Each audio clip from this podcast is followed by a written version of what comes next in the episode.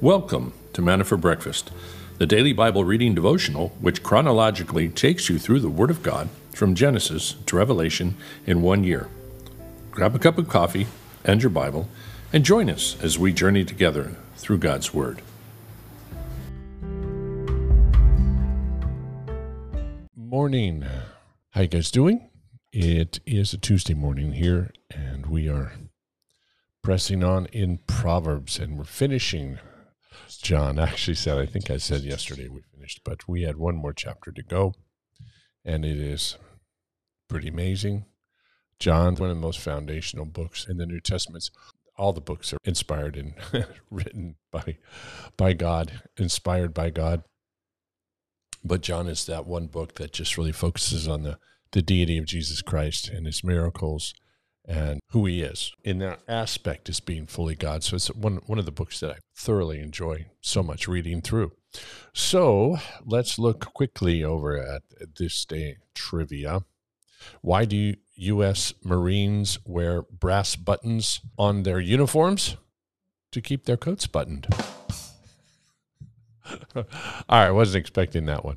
Uh, everybody's a genius, but if you judge a fish by its ability to climb a tree, it will live its whole life believing that it is stupid. okay. Hmm. Vietnam War Pentagon Papers, June 13, 1971. The U.S. Times begins to publish excerpts from the top secret report on U.S. involvement in Vietnam. The report became known as the Pentagon Papers. They indicated that the administration of John F. Kay had actively helped to overthrow and assassinate South Vietnamese President Dinh Diem in 1963, and on and on and on it goes, implicating U.S. involvement in foreign countries with their leadership and presidents. Hmm, who knew? Never heard that before. Hmm. Germany launches its first V 1 rocket 1944 on this day, June 13th. They were used to strike London during World War II, known as the V 1 flying bomb. At its peak, the Germans were flying more than 100 a day at Southeast England. How scary is that? It would just fly till it ran out of fuel and then drop wherever. So you never knew. First American U.S. Supreme Court Justice was African American on just day. Uh, Thurgood Marshall was appointed. And that's about it. That's about it on that side. So let's move over into the reading today. Thank you, Father, for this time that we have with you every morning. Thank you for anyone new joining us, God. May you continue to guide us, instruct us, help us, God, to gain wisdom and understanding in all that we read. In Jesus' name, amen. Proverbs 8 now. The commendation of wisdom. Does not wisdom call and understanding lift up her voice? On top of the heights beside the way where the paths meet, she takes her stand. Besides the gates, at the opening to the city, at the entrance of the doors, she cries out, To you, O men, I call, and my voice is to the sons of men. O naive ones, understand prudence, and O fools, understand wisdom. Listen, for I will speak noble things, and the opening of my lips will reveal right things. For my mouth will utter truth, and wickedness is an abomination to my lips all the utterances of my mouth are in righteousness. There is nothing crooked or perverted in them. They are all straightforward to him who understands, and right to those who find knowledge. Take my instruction and not silver, and knowledge rather than choicest gold, for wisdom is better than jewels, and all desirable things cannot compare with her. I, wisdom, dwell with prudence, and I find knowledge and discretion. The fear of the Lord is to hate evil, pride and arrogance, and the evil way. And the perverted mouth I hate. Counsel is mine and sound wisdom. I am understanding. Power is mine. By me kings reign and rulers decree justice. By me princes rule and nobles, all who judge rightly. I love those who love me, and those who diligently seek me will find me. Riches and honor are mine, enduring wealth and righteousness. My fruit is better than gold, even pure gold, and my yield better than choicest silver. I walk in the way of righteousness, in the midst of the paths of justice, to endow those who love me with wealth, that I may fill their treasuries. The Lord possessed me at the beginning of his way, before the works of old. From everlasting I was established from the beginning, from the earliest times of the earth. When there were no depths, I was brought forth. And then when there was no springs abounding with water, before the mountains were settled, before the hills, I was brought forth. While he had not yet made the earth and the fields, nor the first dust of the world, when he established the heavens, I was there when he inscribed a circle on the face of the deep, when he made firm the skies above, and the springs of the deep became fixed, when he had set for the sea its boundary, so that the water would not transgress his commands, when he marked out the foundations of the earth, then I was beside him as a master workman, and I was daily his delight, rejoicing always before him, rejoicing in the world, his earth, having my delight in the sons of men. Now, therefore, O sons, listen to me, for blessed are they who keep my ways. Heed instruction and be wise, and do not neglect it. Blessed is the man who listens to me, watching daily at my gates, waiting at my doorposts. For he who finds me finds life and obtains favor from the Lord. But he who sins against me injures himself. All those who hate me love death. Chapter 9. Wisdom has built her house. She has hewn out her seven pillars. She has prepared her food. She has mixed her wine. She has also set her table. She has sent out her maidens. She calls from the tops of the heights of the city. Whoever is naive, let him turn in here. To him who lacks understanding, she says, Come. Eat of my food and drink of the wine I have mixed. Forsake your folly and live. Proceed in the way of understanding. He who corrects a scoffer gets dishonor for himself. He who reproves a wicked man gets insults for himself. Do not reprove a scoffer, or he will hate you. Reprove a wise man, and he will love you. Give instruction to a wise man, and he will still be wiser. Teach a righteous man, and he will increase his learning.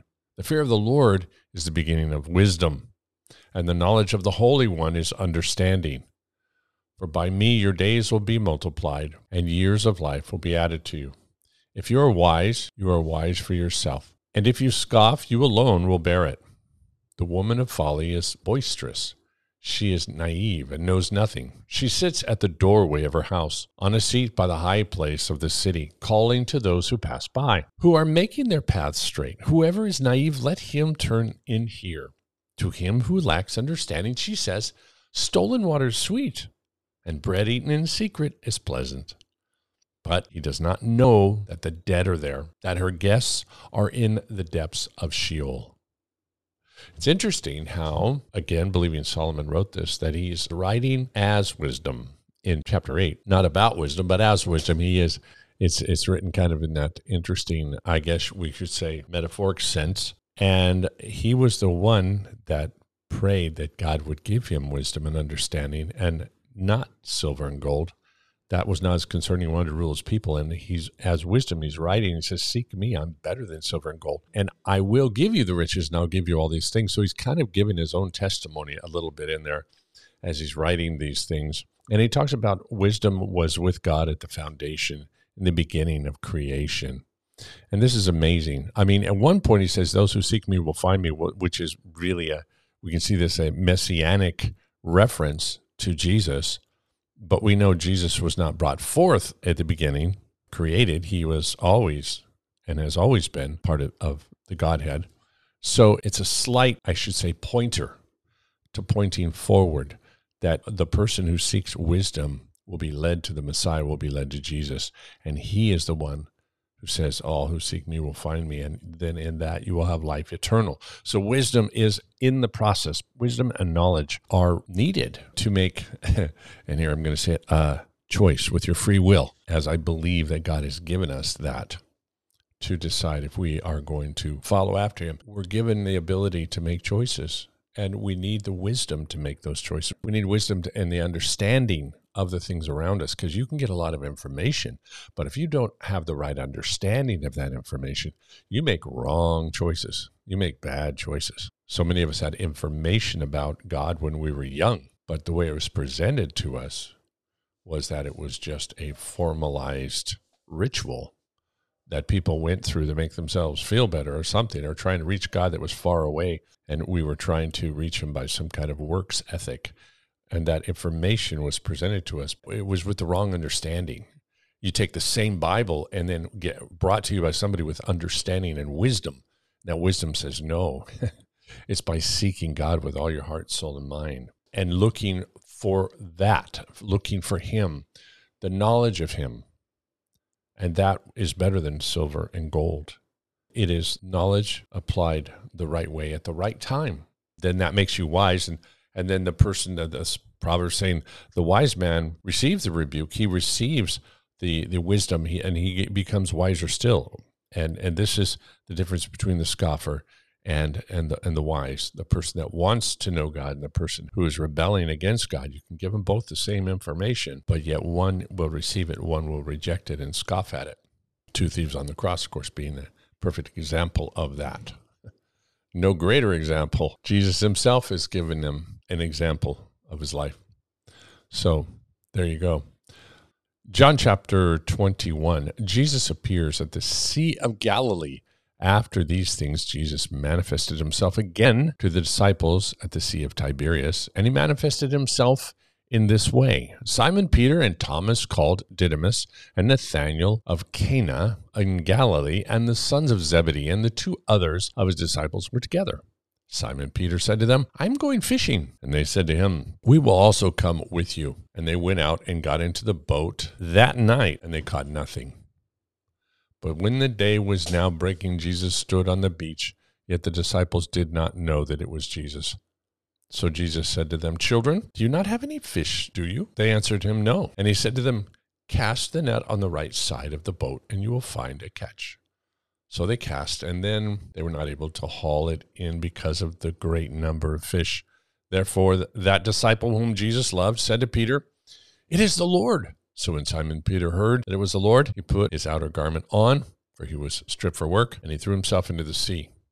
But the other disciples came in the little boat, for they were not far from land, but about a hundred yards away, dragging the net full of fish. So when they got out on the land, they saw a charcoal fire already laid, fish placed on it, and bread. Jesus said to them, Bring some of the fish which you have now caught. Simon Peter went up and drew the net to land, full of large fish 153. And although there were so many, the net was not torn. Verse 12 Jesus said to them, Come and have some breakfast. None of the disciples ventured to question him, Who are you? knowing that it was the Lord. Jesus came and took the bread and gave it to them, and the fish likewise. This is now the third time that Jesus was manifested to the disciples after he was raised from the dead. So when they had finished breakfast, Jesus said to Simon Peter, Simon, son of John, do you love me more than these? And he said to them, Yes, Lord, you know that I love you. And he said to him, Tend my lambs. He said to them again, a second time, Simon, son of John, do you love me? And he said to him, Yes, Lord, you know that I love you. And he said to him, Shepherd my sheep. And he said to him a third time, Simon, son of John, do you love me? Peter was grieved. He said to him a third time, Do you love me? And he said, Lord, you know all things. You know that I love you. Jesus said to him, Tend my sheep. Verse 18 Truly, truly, I say to you, when you were younger, you used to gird yourself and walk wherever you wished. But when you grew old, you will stretch out your hands, and someone else will gird you and bring you where you do not wish to go.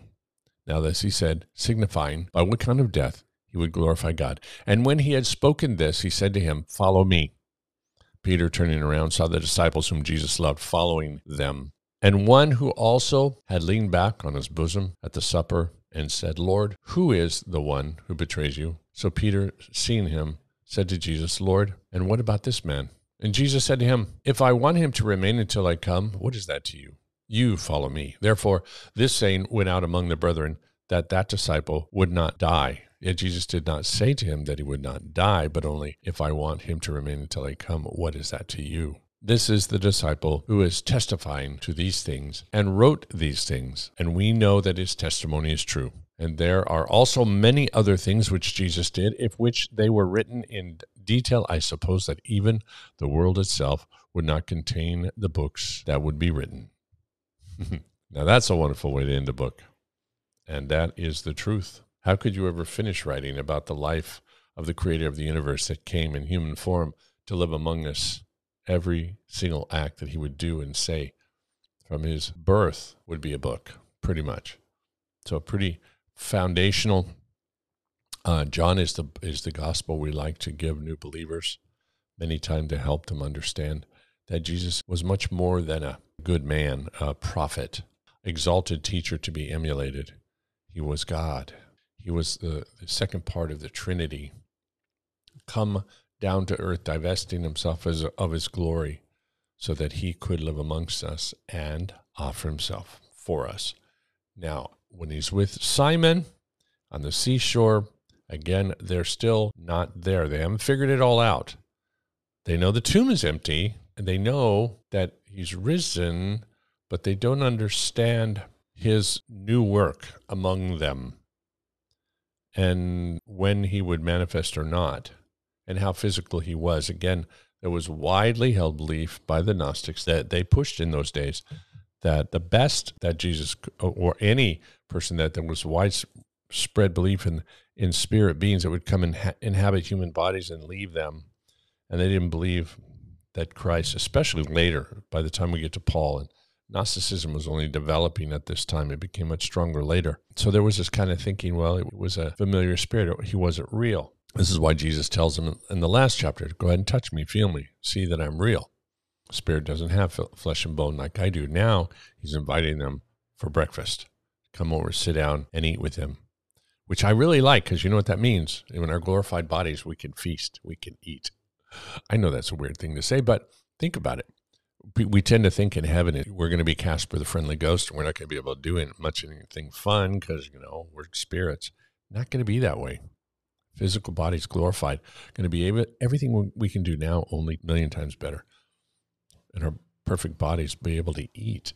So Jesus ate with them. We're going to be able to enjoy fellowship around the table and have wonderful meals together. It's going to be great. So, and of course, he asked Peter three times, Do you love me? Why? Because Peter denied him three times. Peter had to figure this out, I'm sure, later. And uh, at that moment when Jesus was asking him, he didn't wasn't understanding, but it becomes very clear, Peter, you denied me three times. So this is your time of redemption to yourself and to, everybody. And three times Peter says, No, I love you. So Jesus, Jesus is given that confirmation. See, you've been restored, you've been forgiven, we can all get to the point where we're not sure. We can deny him. We can do really dumb things and run off in rebellion or in sin, make mistakes.